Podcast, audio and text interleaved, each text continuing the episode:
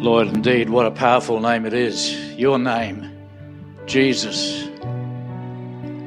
Jesus. Lord, we thank you as we stand in your presence this morning. Thank you that you are the living God. We thank you, Lord Jesus, that you are the truth. You are the way. You are the life. We thank you, Lord, that you don't change. You're the same yesterday, today, and forever. Help us to keep that perspective, Lord. Amen. Please be seated.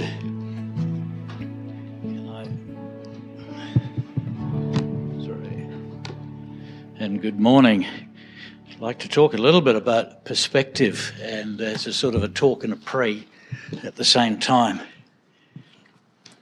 17, 1797, bit of history lesson now. England, England was in big trouble.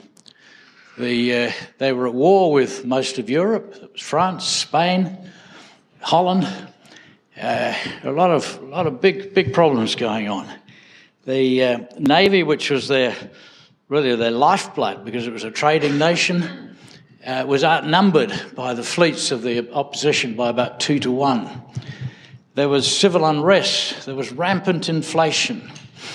It was a fairly difficult time, and in the midst of all that the Navy mutinied. It was the end of the world, 1897. It was only nine years after the First Fleet was here. But life goes on. Life goes on. St. Augustine, some 1300 years before that, says, The times are bad. The times are troublesome. This is what humans say. But we are our times. Let us live well and our times will be good. Such as we are, such as our times. How true, isn't it? So the centuries pass, time passes, and things go on. I thought, you know, we've often said that um, uh, this too shall pass. I thought it was a scripture, and I looked it up. In fact, it's not. It's a proverb from Persia. But it's true, isn't it? And this too shall pass. It's perspective. I love the uh, children's talk, the whole theme of uh, the few weeks now on, on honesty. And uh, listen to this Psalm 12. This is David writing Help me, O Lord, for no one is faithful anymore. Those who are loyal have vanished from the human race. Everyone lies to their neighbor. They flatter with their lips, but harbor deception in their hearts. May the Lord silence all flattering lips and every boastful tongue. Those who say, but our tongues will prevail, we will prevail. By our own lips will defend us. Who is Lord over us? Because the poor are plundered and the needy groan, I will now arise, says the Lord. I like that. May God arise. I will protect them from those who malign them. And the words of the Lord are flawless, like silver purified in a crucible, like gold refined seven times. You, Lord, will keep the, need, will keep the needy safe and will protect us forever from the wicked who, who freely strut about when what is vile is honoured by the human race. Does that sound a bit familiar to 2022? Interesting, isn't it? Interesting. That was written two odd, 2,000 odd years ago. Perspective, perspective. Psalm 73. But surely God is good to Israel. That's us, isn't it? We're, in those who are pure in heart. But as for me, and this is the thing, I don't know about you, but I get troubled from time to time. I read the news, I hear the stuff, and you get a bit down and you get a bit, oh God, what's happening? Are you still there? And that's okay. David, and uh, this, this particular psalm was written by Asaph, who was a, uh, a, um, uh, a mu- he was a music leader, like Kathy. He was the, the choir leader. Um, and he wrote, he wrote this song. Um, it's just so interesting. It is, it's part of it's really a prayer. So pray this. That surely good is God to those who pray in heart. But as for me, my feet had almost slipped. I'd nearly lost my foothold. For I envied the arrogant when I saw the prosperity of the wicked. They have no struggles. Their body is healthy and strong. They are free from common human burdens. They are not plagued by human ills. Therefore, pride is their necklace. They clothe themselves with violence. From their callous hearts comes iniquity, and he goes on, and they scoff and malice, etc. And then he says, Surely in vain I've kept my heart pure, and have washed my hands in innocence. All day long I've been afflicted, and every morning brings new punishments. But if I'd spoken out like that, I would have betrayed your children. When I tried to understand all this, it troubled me deeply, till I entered the sanctuary of God. Then I understood their final destiny. And it goes on to say that the, the righteous God looks after, and the evil will, will, will perish. And it's perspective, isn't it? And we just need to remember that, that God is sovereign. And, and Sam's going to speak this morning about how Peter was rescued by God. He was trapped by the, by the powers that be. I don't know, pinch your sermon, but uh, Lord, uh, keep going. we can finish early, guys, if you want. So Peter, he, no. Lord, we pray. Lord, help us uh, to keep our perspective. And Lord, there are, there are troubled days. Lord, there are things that we find frightening. We find the speed of change frightening. Uh, we get uh, fierce, fearful sometimes, Lord, about what we see and what the things are. And Lord, we're so manipulated, Lord, by the media and by words.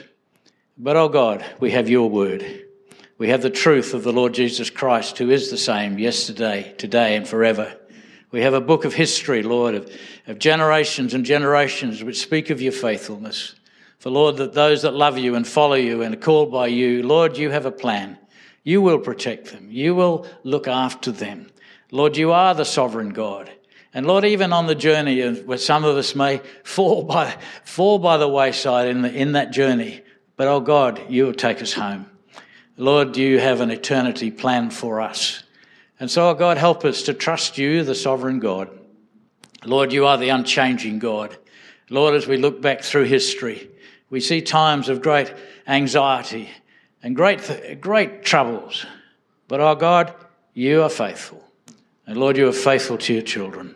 Help us to be honest with ourselves about who you are. We pray these things in Jesus' precious name. Amen. Thank you, Sam. Good morning, church. what a great morning we've had. Um, you know, sometimes I get up and I think you don't really need this message now. We've had we've had plenty, haven't we? Wasn't that kids spot fantastic? Wasn't Trev sharing about life groups wonderful and inspiring? Wayne leading us and and Sue, the bit in between the songs about you know Jesus is awesome and He's amazing and wow, and perspective. You said as what was it that Augustine said? As we are, our times will be. Man, as we are, our church will be. Isn't that a great example of that this morning? Everyone using their gifts, everyone stepping up, uh, sharing who they are, their, their love for Jesus together. And it's just been so, so wonderful to be part of this community. Uh, but we will have a message. Um,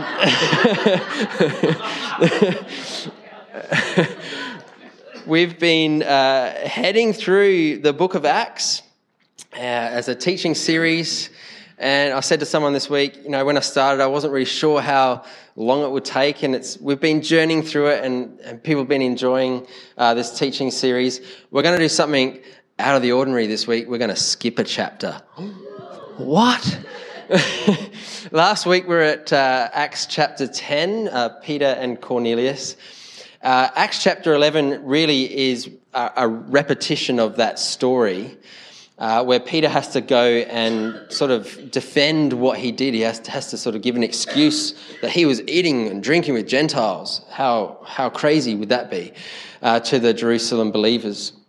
But what's interesting to note is that, you know, when, when the apostles uh, were, were writing the New Testament, they had, they had parchment, they had only a certain amount of paper that they could use to write their accounts. And yet, Luke chooses to repeat this.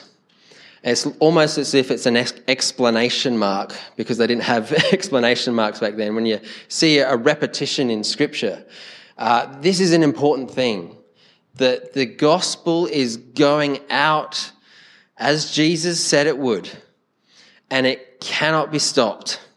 You cannot be stopped, right? Jesus said, You'll be my witnesses, and my, the gospel is going to go out to all nations. And here, last week, Acts chapter 10, a, a Gentile centurion a God fearing man, and his whole household is baptized with the Holy Spirit, just as the believers were at Pentecost. The, the, the gospel is going forth and is, it is unstoppable. We're going to meet a, a man today who's going to try and put a stop to it, but meets a, a terrible end, as many have tried to stop uh, the gospel going forward. And so he's repeating this thing, and, and in a similar way, Paul's conversion is another repetition in Acts. It's three times in the book of Acts. Luke's saying this is an important thing that, that happened in the life of the church. Uh, so um, it cannot be stopped. Just want to just quickly mention one thing that happens in Acts chapter 11. Can't quite skip it. Is that there there are two kind of main centers for Christianity. There's the Jerusalem church, and now the Antioch church is being established, which is a Gentile church. It's, it's from all walks of life, all sort of skin color, culture, uh, working class, upper class, whatever. They're joining together. And it's interesting that it's at this church that the people are first called Christians. It wasn't in Jerusalem. It was, it was now, this is this is actually God's plan, Jesus' plan for his church is for all people.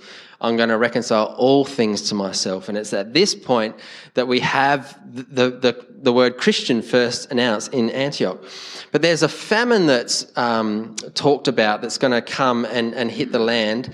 And of course, the Jerusalem church, if you remember in Acts, what did they do? They, they sold their possessions, they sold their property, and even some of their land. And so a famine is really going to hit those believers pretty hard uh, because they have no resources. And what we see happening is Barnabas and Saul, or Paul, coming from Antioch to bless the Jerusalem church. Isn't that a beautiful picture? It was not the Jerusalem church going out. Now, an established daughter church is growing up to be strong enough to actually start ministering to and blessing uh, the original Jerusalem church. So That's a, a beautiful picture. So that's Acts chapter 11, done. Now, now we're into Acts chapter 12. If you want to open your Bibles, if you've got them, we're going to be going through uh, verse by verse as we have been doing uh, in this particular preaching series. And we're going to see something, uh, Mike mentioned it already. We're going to see a prison break. Now, this is a common uh, thing in, the, in Acts.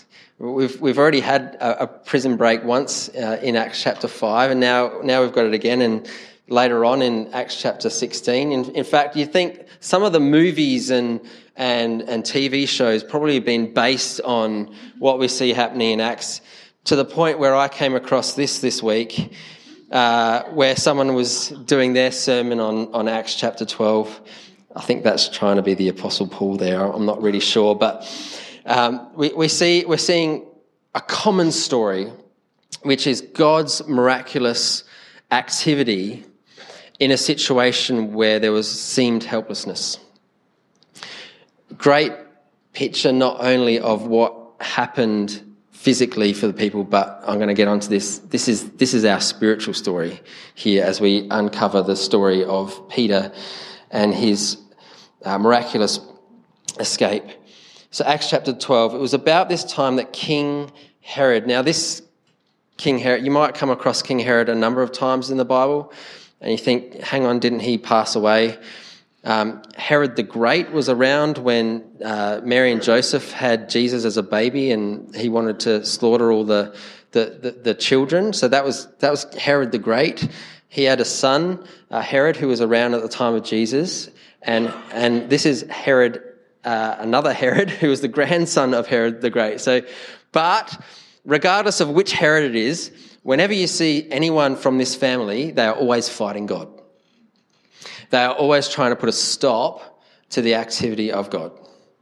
And here at the end of this uh, chapter, this Herod is going to see that you can't put, can't get in the way of God and his plans.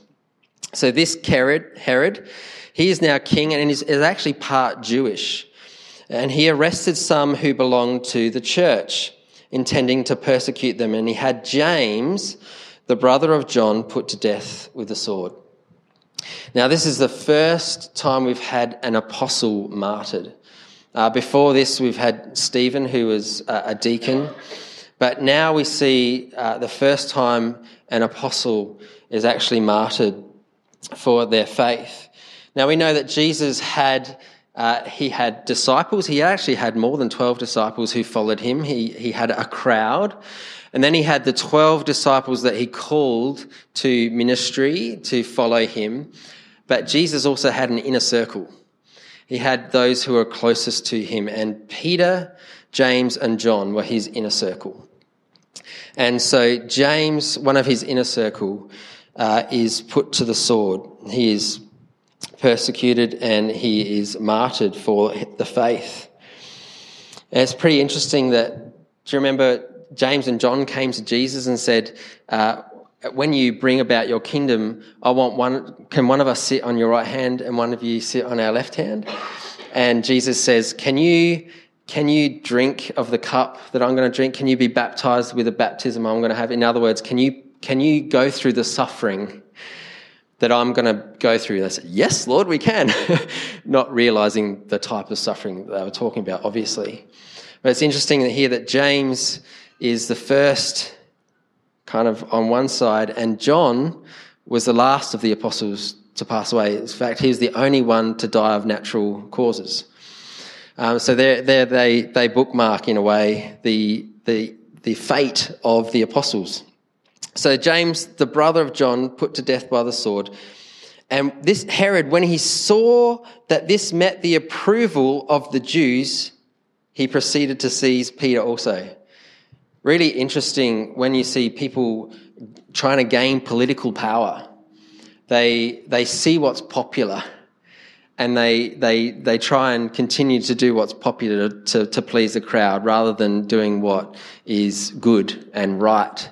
And this is such a contrast to what we see, particularly Peter saying throughout Acts.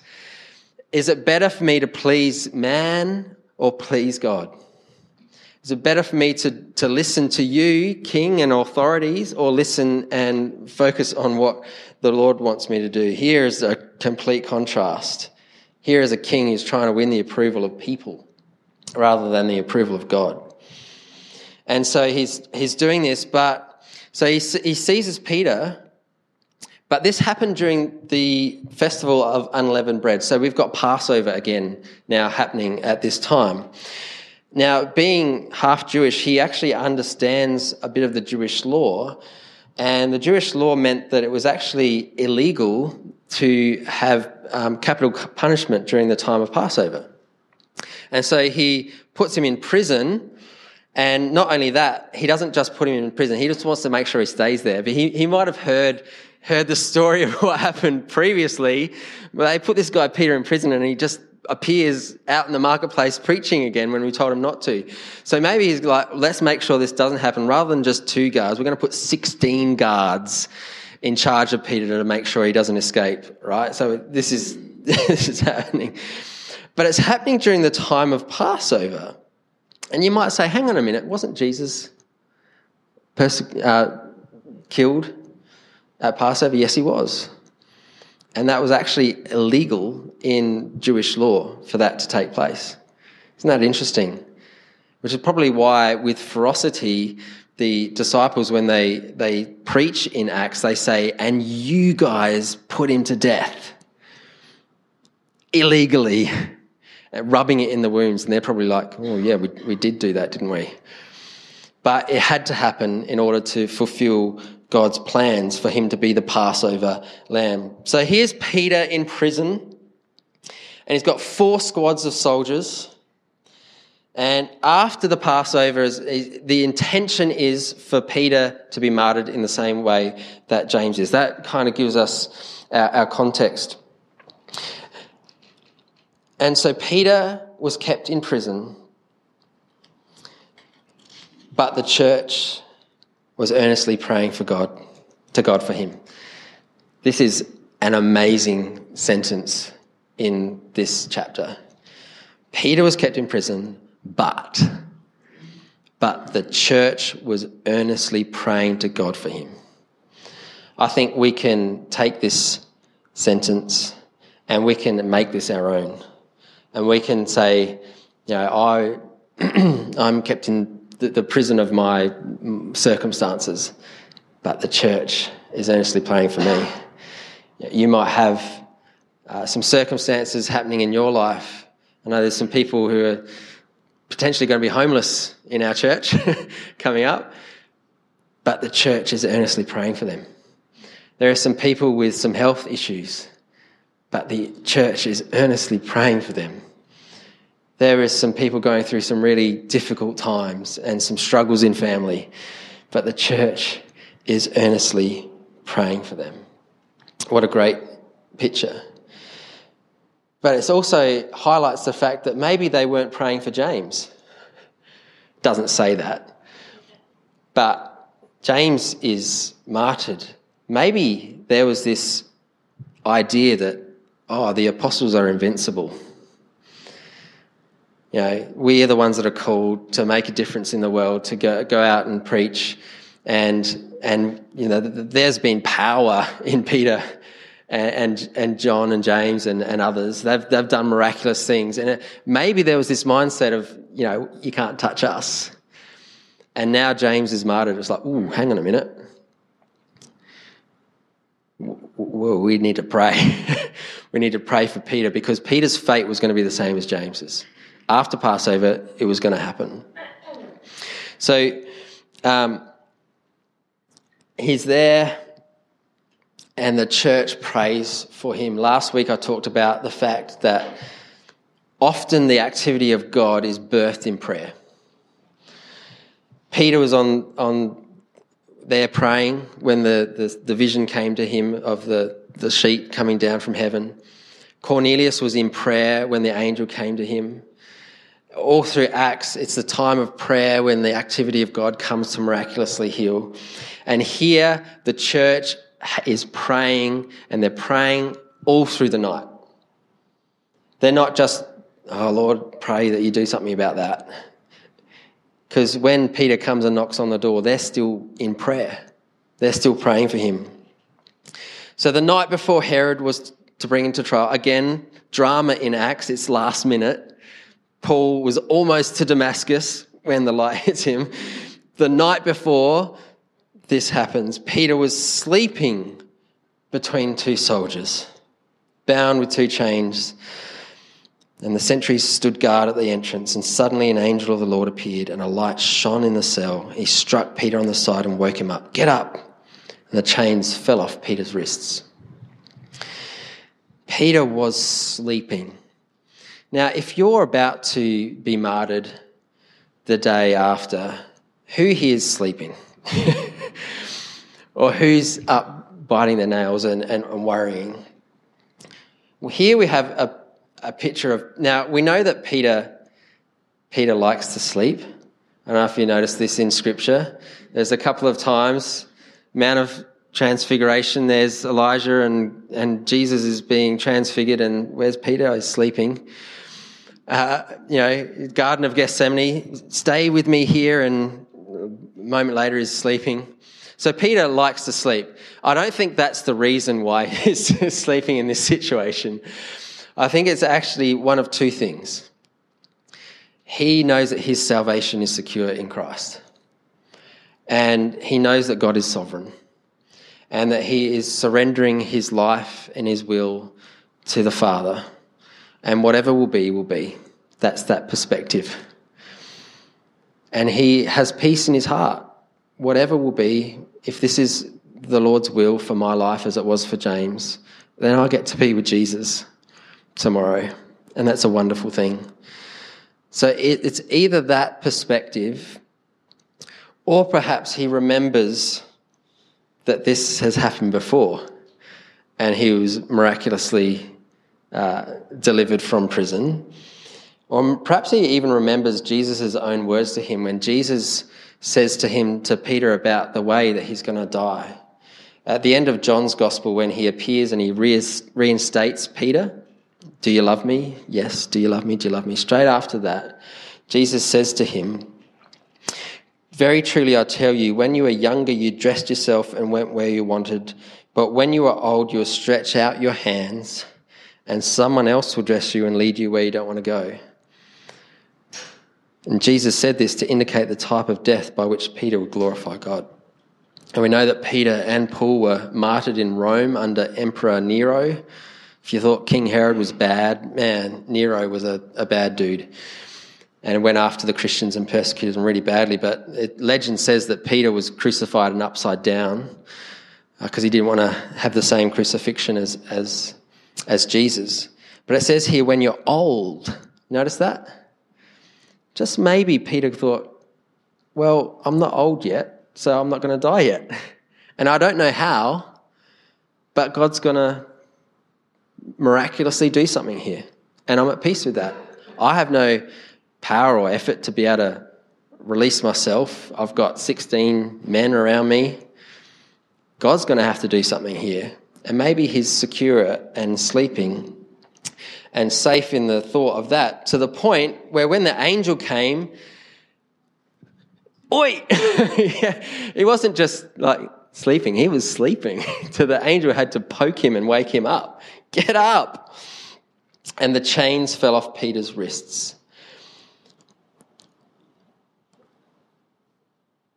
And then the angel said to him, Put on your clothes and sandals. And Peter did so. Wrap your cloak around you and follow me, the angel told him. Peter followed him out of prison, but he had no idea it was an angel, what the angel was doing at first. And he thought he was seeing a vision. Isn't that interesting? When I, read that for the first time, I was, I was reminded of Ephesians 6, where Paul says, You know, our battle isn't flesh and blood, but it's, it's it's in the heavenly realms. I wonder here if we see a picture of Peter actually like being in the heavenly realms and seeing the battle being won for him that isn't in flesh and blood with earthly eyes. But here Peter's actually seeing the spiritual realm and seeing the angel working on his behalf and, and fighting his battles for him in ways that he couldn't see and understand. He thought he was seeing a vision. And they passed the first and second guards and came to the iron gate leading to the city, and it opened by itself. Now, that's no mean feat. the iron gate was an iron gate, and it was not moving, even with men pushing it. But it opened by itself. The door was open and suddenly went through it. And when they had walked to the length of one street, suddenly the angel left him. What an amazing story of of God's miraculous work and activity in Peter's life to, to rescue him and, and redeem him uh, and to open the door to, to freedom. And whilst Luke is talking about a physical, and like he's being historical here, he's, he's relaying events. This happened. Yet we can see here, can't we, the illustration and the uh, metaphor, the picture of spiritual salvation that Peter was fast bound in chains and unable to save himself. Like you and I, the power of sin and death, and, and no one has the, the strength of themselves to do anything about it. And we need God's activity in our lives to come and remove those chains and to open the doors for us to walk out into freedom. Um, last week I, I, shared about my, my growing up and how I had meat and three veggies as my, my, my meals. I had, I had two older brothers. I was the youngest of three brothers. And there we are. Yes, thank you. I was, I was waiting for an ah. That's me uh, down the bottom. I'm the youngest of, of three brothers. And yes, my mum liked to make us the same outfits. It even it even went through to knitting there, where we all had our, our knitted jumpers. Um, so I had two older brothers. There's one more. Why not? While we're at it, there we go. Now, my oldest brother Daniel was very different from my other brother David, and I was kind of a blend of the both. My older brother Daniel was incredibly creative. He was musical. Uh, he was into oil painting, and he still oil paints now. Uh, so very creative and, and musical. And my other brother David was incredibly sporty. Uh, it was everything physical for him. And so I had a great life because whenever I wanted to make something or do some music, I just hung out with my older brother, and whenever I wanted to play cricket in the backyard, I hung out with with David. Uh, and this was uh, this was uh, highlighted. We had a, a, trophy, a trophy cabinet in our hallway, and it was a glass cabinet. And my dad was very proud that he would he would display our mine and David's sporting uh, trophies. And all down one side was all of mine. You know, the best on field, you know, highest amount of goals scored in a season, like the best of the best. Yeah, there we are, all my trophies. And on the other side was all David's trophies, like all gold. And right in the middle was Dan's one trophy, which was a participation in badminton school. right, completely, completely different personality types. But, but David and I were competitive, and we were very sporty. And I remember one time there was a church event and we had a ping pong tournament and my brother and I were going at it and, and he was beating me and this was really getting at me because I wanted to beat him. And so I tried harder and harder and harder. And, and my brother David kind of in a, in a funny way was, you know, just behind his back and still beating me. Like he was paying me out that I couldn't beat him. And, and this was enraging me. Like, nothing else had ever enraged me before because I'm good and I'm going to beat you. And so I tried harder and harder and he started laughing at me. And my friend was, was watching this and he started laughing as well. He thought it was hilarious to the point that I was so enraged that I put down the bat and I started to chase him because I was going to take him down and I was going to take him out because he was just paying me out. And we started running around the table and he was like, You can't catch me. And he was rubbing it in even more and teasing me even more, which got me even more enraged to the point where I was, I was out for blood. And I remember very specifically this, this situation where he finally let me catch him, but then he didn't let me take him out, but he pinned me down. And he sat on top of me and he had both of my arms up with one arm, and then with the other one, he just started tickling me. Have you ever had an older brother or sister do that? and of course, in the state that I was in, this was horrible. Like, I just didn't want my brother to be around anymore. But he thought it was hilarious. But I was there completely pinned down and even though I had the best on ground and most goals scored, and I was sporty and I was strong, I was not strong enough to get him off of me. There was no power in myself to free me from that situation. And it's the same with Peter. You might say, well, well, Peter, he raised people from the dead. He let crippled men walk. Surely he had power within him. He had no power to spiritually free himself within him himself. And you might think, well, hang on, Peter, he's the he's the best. He's he's you know he's he's right up there. Surely, if there's anyone who's able to do something miraculous for themselves, it's Peter. But even Peter, no position as being the apostle of apostles, no physical strength, not being good enough we see that in our world, don't we? As long as you're good enough, as long as you're better than you are bad, that's enough to save you. But here we have a picture of the gospel that you and I, like me being pinned down by my brother, are unable to do anything in our own strength, in our own ability, no wealth, no position, no power, nothing can ever take us out of being pinned down. We need an outside source to come to free us, to release those shackles, and to lead us into the freedom and into the open door that He has for us. You know, Charles Wesley, when he talks about his conversion, he talks about a very similar story to what we see here in Acts 12. Uh, he, he likened his conversion to being in a dungeon. And when he came to Christ, he was, he was freed. He actually wrote about it in my favourite hymn, And Can It Be? As you read these, See if this lines up with any story that we've been talking about in Acts. I'll give you a clue, it's today's story. Long my imprisoned spirit lay. Like my, not just physically, but my spirit was bound by the power of sin and death. And it was imprisoned, it was shackled down, fast bound in sin and nature's night. Thine eye diffused a quickening ray. I woke, the dungeon flamed with light. And my chains fell off. My heart was free. I rose, went forth, and followed thee. My chains fell off. My heart was free. I rose Amen. Isn't that a beautiful picture of salvation, of the gospel message? And it's a picture here of what is happening for Peter.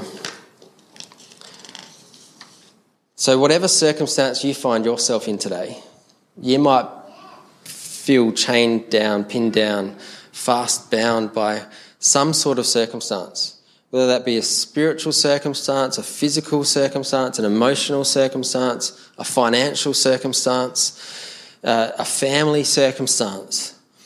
There are things going on in each and every one of our lives. And we feel restricted and held down. There's nothing that we can do to do it. But in the power of prayer, as the people prayed for Peter, God acted and God worked to break those chains to release Peter.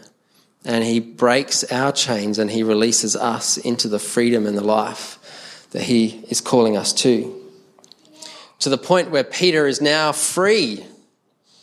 He's out on the street. He's come to his senses. He's like, what just happened? Peter came to himself. Oh, sort of snapped out of this vision. And he said, Now without a doubt, I know that without a doubt that the Lord has sent his angel and rescued me from Herod's clutches and from everything the Jewish people were going to happen. Now, what I find interesting here is Peter's potentially at a crossroad. Like, no one knows that he's been released from prison. Not even the guards, we find out later on. So, so Peter could walk away, go sit under a palm tree somewhere and escape escape the persecution that's coming, they're going to think that he got his head chopped off. But he doesn't.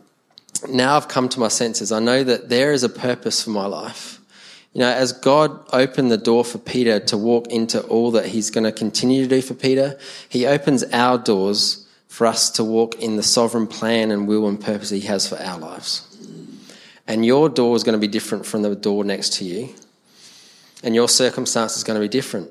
For James, it was that the time has ended. But for Peter, there was something more to do. There was more to be involved in.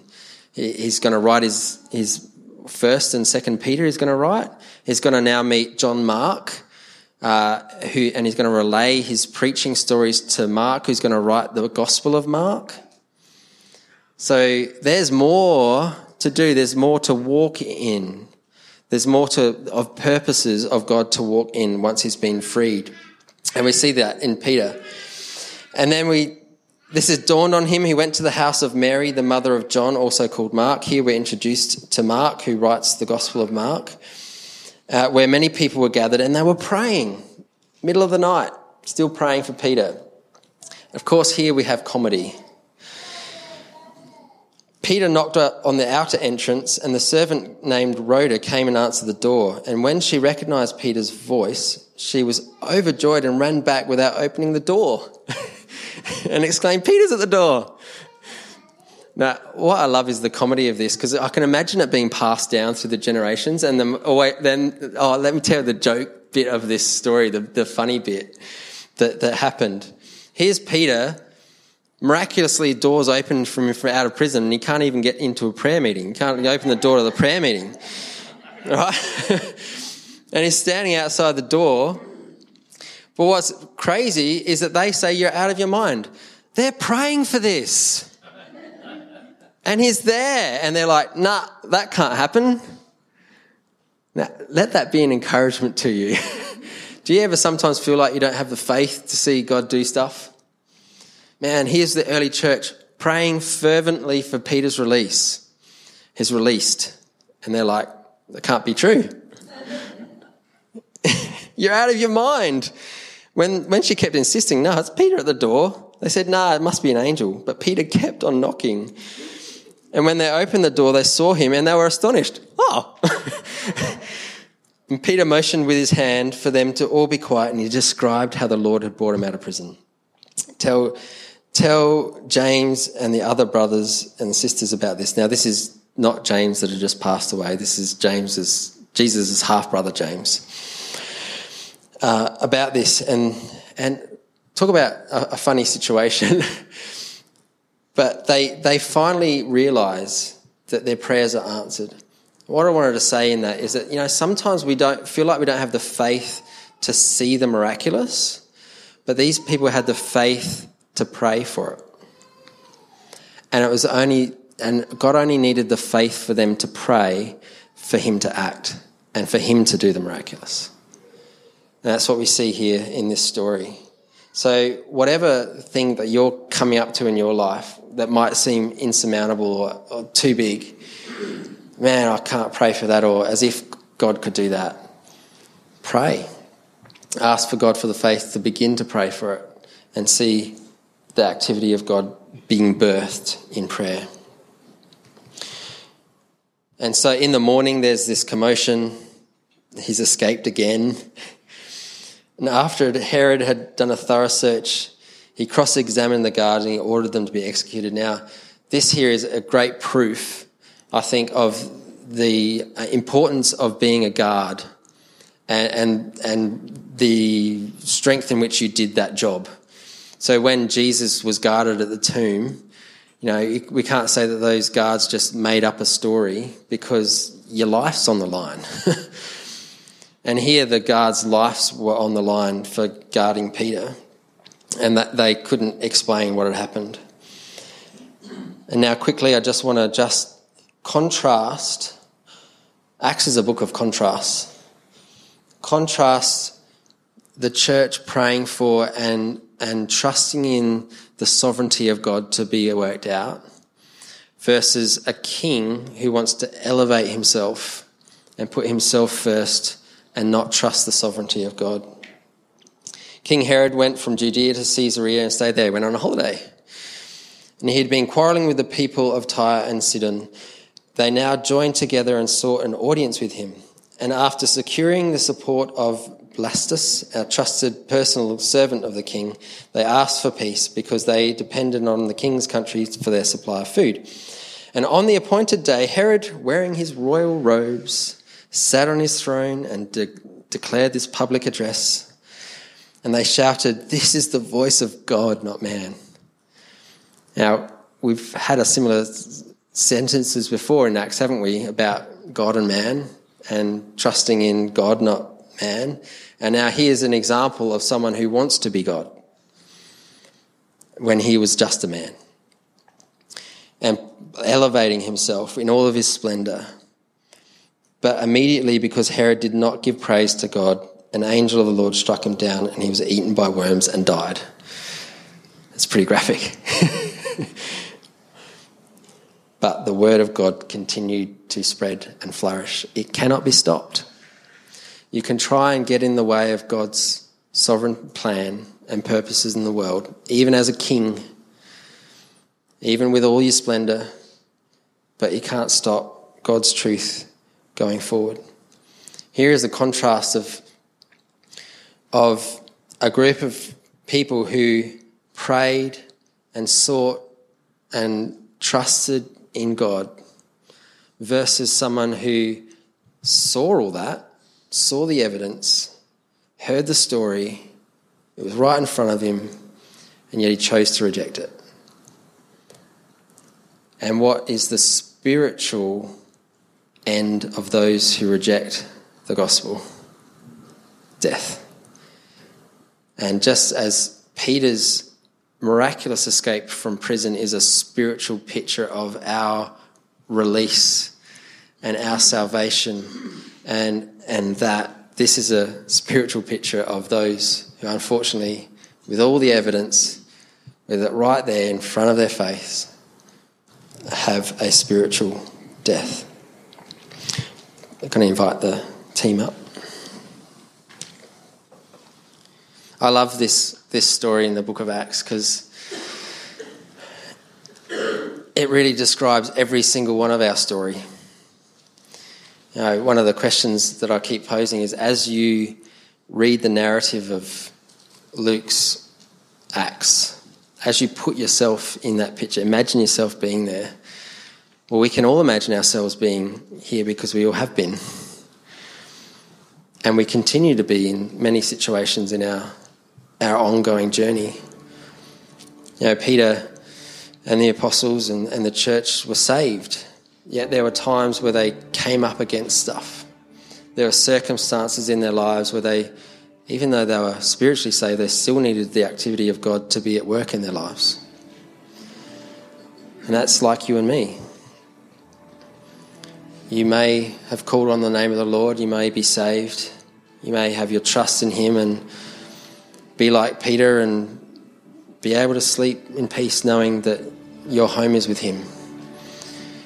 Yet, as we go through our life, there is pain, there is trauma, there are, things that are holding us down, like we're in a prison. And He hasn't, he hasn't won the victory in order for us to be there. He's won the victory in order for us to pray, ask for Him to move, and for our shackles to be broken, and for us to walk in the light, and to see that He's going to open doors for us to enable us to walk into the purposes that He has for us right now and in the years to come. And you might be looking back at times in your life, man, remember when God just opened that door? What was all that about? Peter got to the street and he's looking back at this open door and he's like, What's all that about? Oh, I know that there's something for me to be involved in. There's something for you to be involved in as he calls you to walk in those purposes for your life. Let's stand together.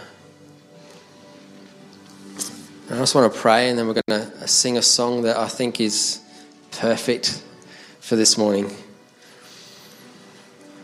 But as I pray, I just maybe there's a circumstance, or maybe there's a battle that you're in right now. Is there a situation that's you're feeling pinned down like I was with my brother? And you're mustering all your strength and all your might, but it's doing nothing. It's having no effort against this thing. We pray for you now just like those disciples were praying and the activity of God came. So, Lord Jesus, we thank you that you're here. We thank you that there is power in the name of Jesus. We thank you that you beat sin and death by being raised from the dead. And that as we have our hope and our trust in you, we, we know that that salvation is true and, and secure, and nothing can take that away.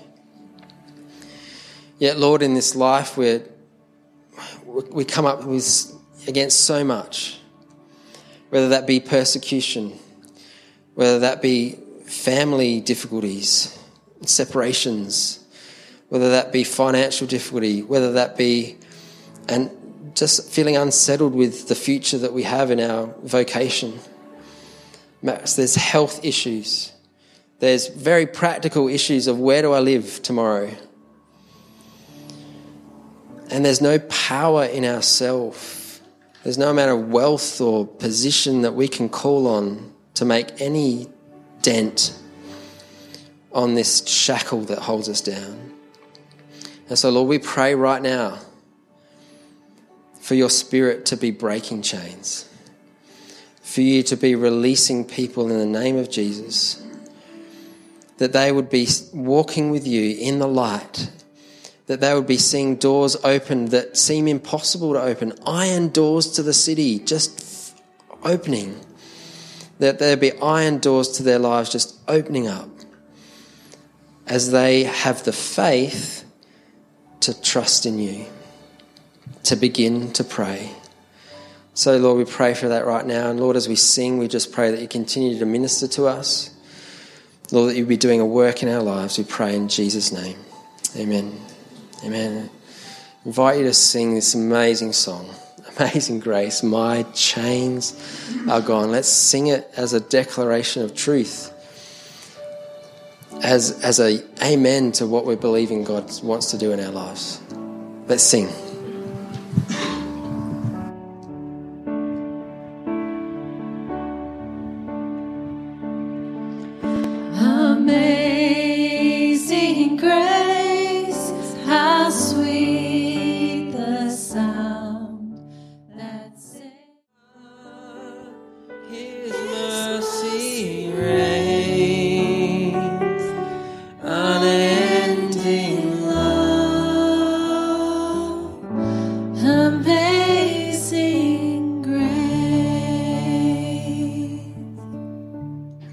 Great song. I uh, really feel this has been a special time uh, together this morning. I trust you, you've sensed that as well. Um, it is amazing, I think, as we find ourselves in situations where where it's beyond our own strength and power and ability to actually uh, find a way forward or find a solution. And that's where God does His best work. And that's, I guess that's my prayer for all of us that as we find ourselves in those situations, we'll actually see God at work in miraculous and surprising ways. So, yeah, just leave you with that thought. Um, that's sort of it now for the, the formal part of the, the service today, but there's an opportunity to sit back and enjoy a cup of coffee and a chat. Uh, remember tonight back here, 7.30. Um, also, yeah, if you just feel a passion to help out with the youth group with the progressive dinner as a host, please touch base with Sam. Uh, if you want to help out with the pancakes next week as well, please do that. Alpha, a lot of things going on. Uh, yeah, just encourage you uh, as you're part of this wonderful family. And yeah, just, just pray that you'll know the Lord close by you today as you, you walk through this week. Thanks, everyone.